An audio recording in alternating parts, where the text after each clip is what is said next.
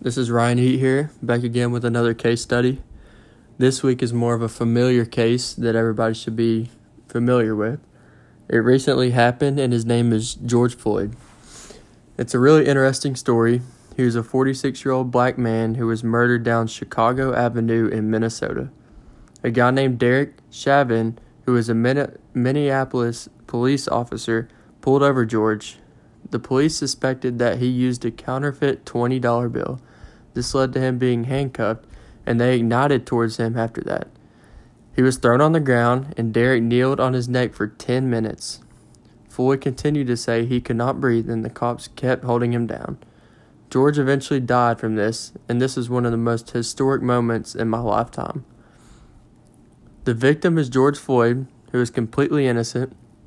The world lost a great man, and the suspect would be Derek Chauvin, who murdered him.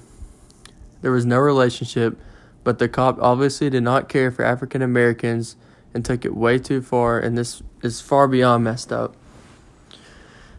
May 25th, 2020 is when this happened, and it was in Minneapolis, Minnesota during the day.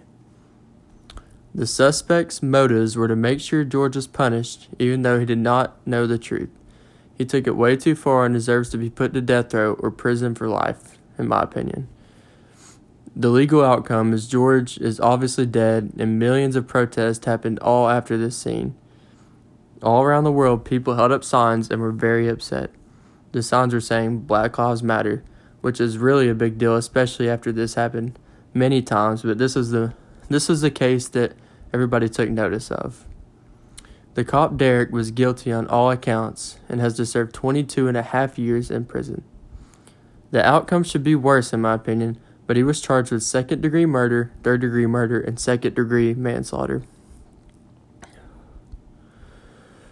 Alright, in my opinion, this case is famous because this is the first one people took notice of, and this is a horrible incident that happened.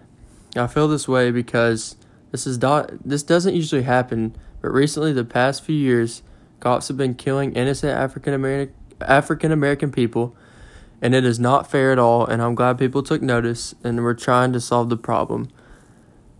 Not all cops are guilty, but in this case, this cop deserves every single punishment. All right, and that's all I really got this week. Thank y'all.